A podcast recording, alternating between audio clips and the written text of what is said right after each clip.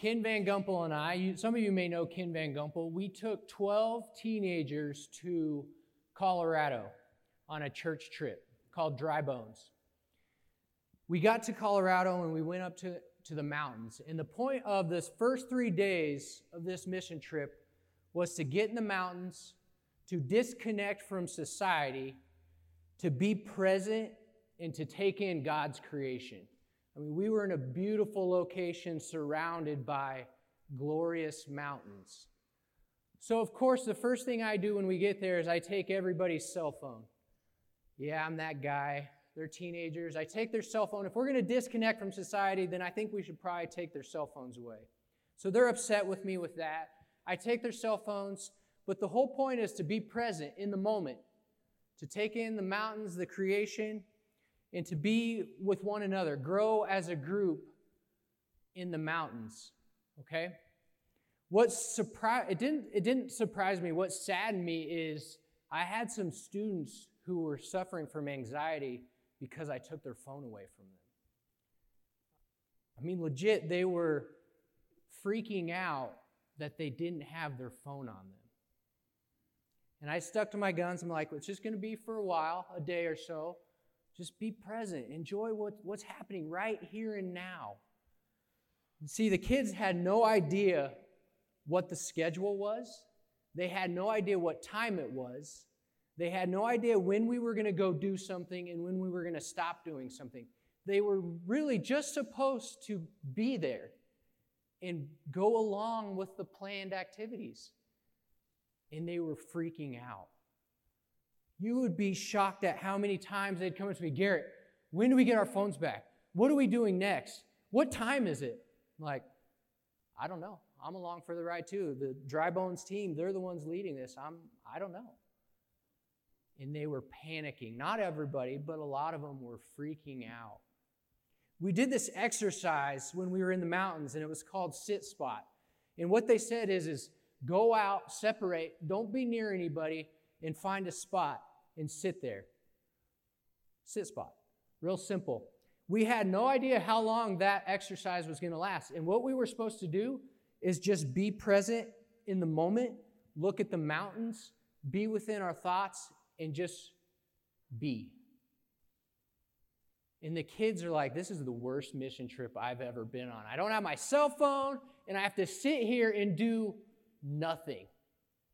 And it was hard for them. So we spend three days in the mountains. We're doing those exercise, exercises. They take us into downtown Denver. And we're supposed to meet up with young adults and teenagers who are unhoused, who are homeless. And we're supposed to spend time with them and, and show Christ and be generous to them and love on them. Well, they take us, it's about 10 o'clock at night, and they take us to, I don't know if you know Denver or not, but Colfax Avenue runs huge length through Denver. And where we're at, we're near Colfax by downtown area, and it's sketchy. It, it's the, you know, it, it looks scary. I pull up to, we pull up to this church, and I'm looking at him like, there's dead people in that church. There's ghosts in that church. There's bars in, in cages around the windows. We get out of the van, and the, the sponsor says, Whatever you do, do not leave anything inside this van. Take everything inside. Do not go anywhere at night. We're going to lock the doors behind you. Don't leave this place. Don't go anywhere alone. Guys, I have kids from York, Nebraska with me. And that's, that's the instructions we're getting in downtown Denver. All their eyes are wide, and we're all kind of panicked. Nothing happens. We sleep. We get up. They wake us up real early and they say, Guess what? You're going outside. You're going to go do your sit spot exercise.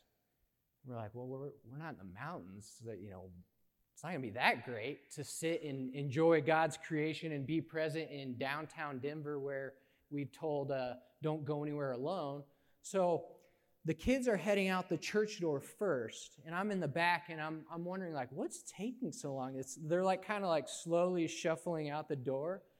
And finally, they get through, and I get to the door and I look and I notice there's three unhoused individuals on the steps of the church. Now, these steps go all the way the length of the church almost, And we have some three unhoused, we have three unhoused individuals over here on the steps. So as you can imagine, the teenage kids, they're going as far left from those folks as possible because we're in a sketchy, what looks to be a sketchy area. There's folks over there that, you know, they could be dangerous. I finally notice what's going on, and I'm, I'm the dad. I'm going into dad mode. I'm going into leader mode, and I'm like, well, I need to position myself in between those folks and my kids. So I, of course, take this seat on the steps. So my kids over here, I got unhoused ind- individuals over here, and I'm, I'm, I'm ready to do something if something happens, okay? We're sitting there, and it's the least joyful sit spot experience you can imagine. There's horns honking everywhere, there's dogs barking, there's people zooming by on scooters. And you're, you're like, your your mind is everywhere. You're trying to see what's happening. What happens is, is right, really right when we get out there, three other individuals who look dangerous. They're walking by, and I have a teenage girl who's right here, and they walk right next to her. And it, they didn't do anything, they didn't touch her, but there was a ton of space where they could have kind of just sidestepped just to create a little space, and they didn't. So I'm already on edge. I got three indiv- individuals over here with three what seemed to be threatening people who walked right by one of my teenage girls who didn't move. They could have. What's happening? Why are we out here? I don't like this feeling. I don't want to be in the front of this church. Let's get out of this situation. But I'm, I'm following along with the program. I'm trying to see what's going on. So we're sitting there, and all of a sudden, this gentleman comes barreling up the, the side, kind of over by these folks, and he's swearing. He's like, That church better be unlocked. He's swearing. I'm like, Oh my goodness. This guy's trying to get into the church where we're, uh, we're staying. And he's profanities everywhere, and he's going to unlock the door, and we're like, Please be locked, please be locked.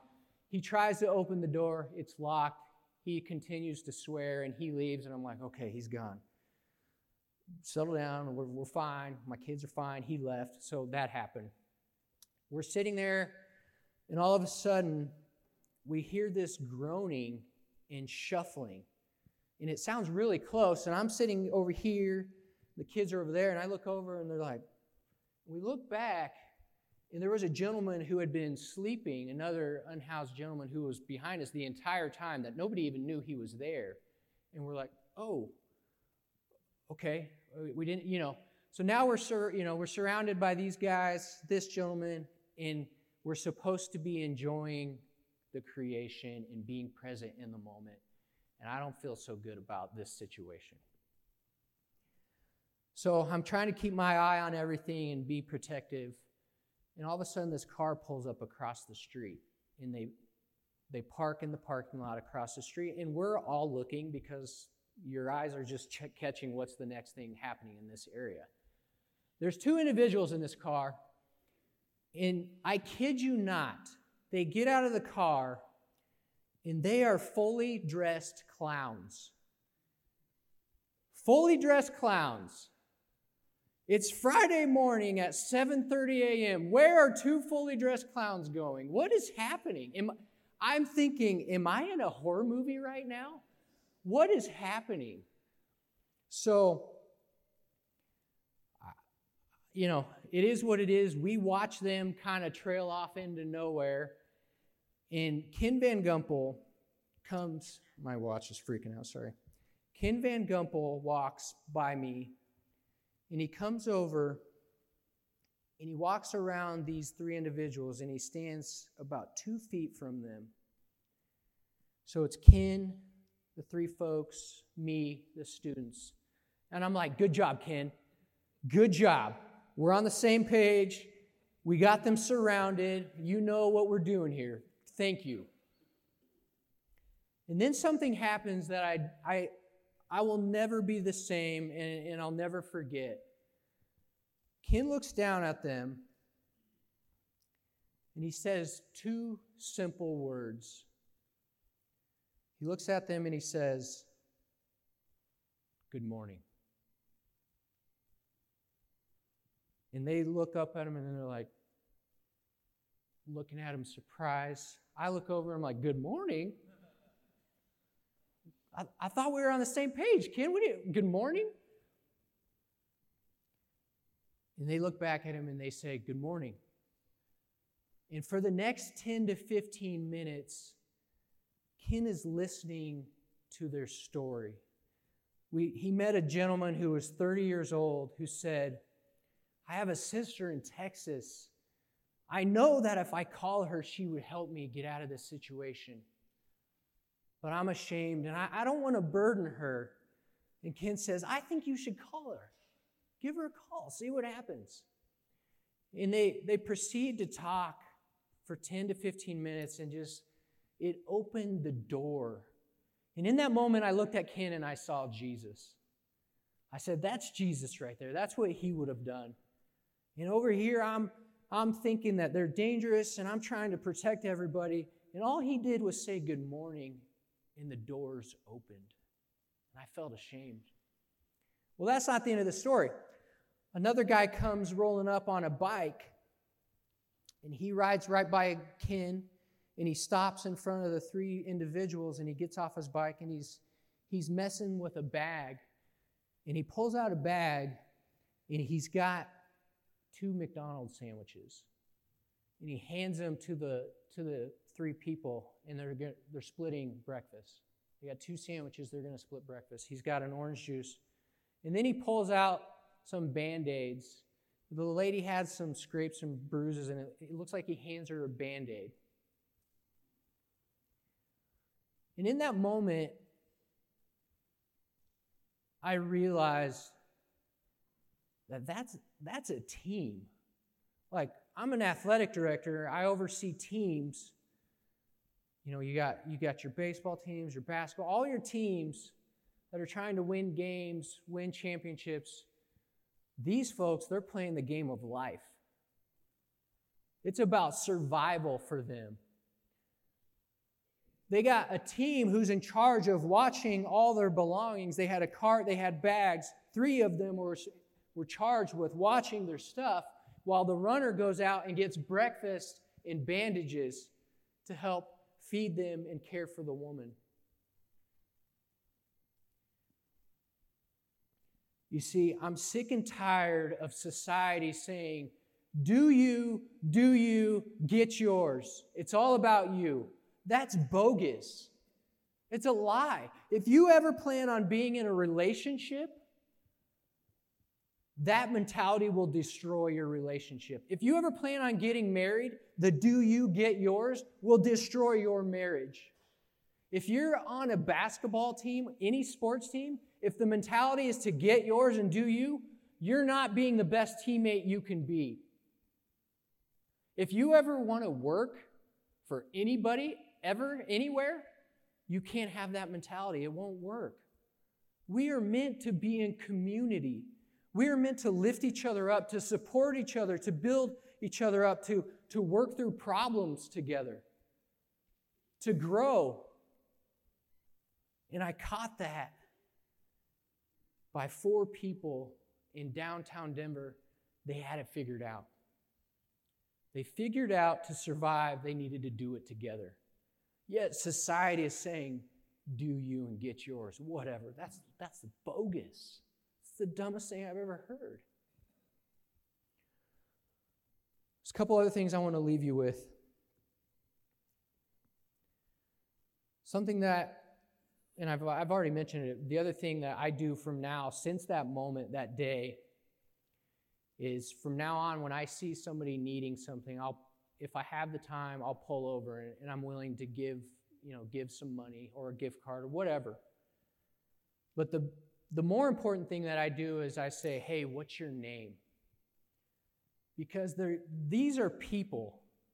Those, those folks, they were doing nothing but minding their own business and trying to survive. And I automatically wrote them off as dangerous. They're people. So now I want to give, I want to help, and I want to support, but I want to say, hey, what's your name? And they'll say, Tim. And I say, it's nice to meet you, Tim. Here you go. Have a great day. There's this saying that says, I'm not impressed by your money by your status, by your job, by your clothes. That doesn't impress me. I'm impressed by the way you treat other people. So I want to leave you with that. Lastly, I want to leave you with this. The school years are crazy busy and hectic.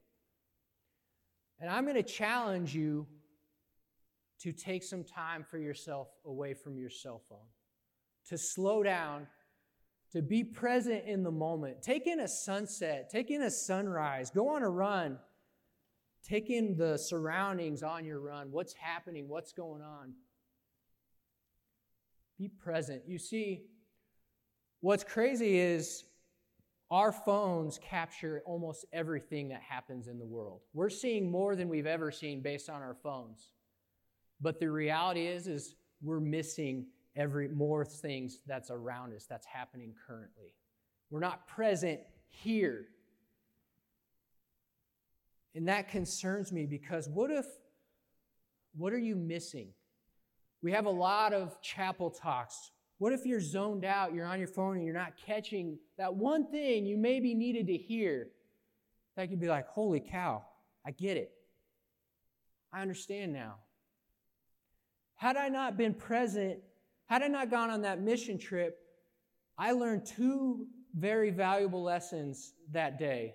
And it was just from watching and observing and noticing. And I've never been the same since. So I'm going to challenge you be in community.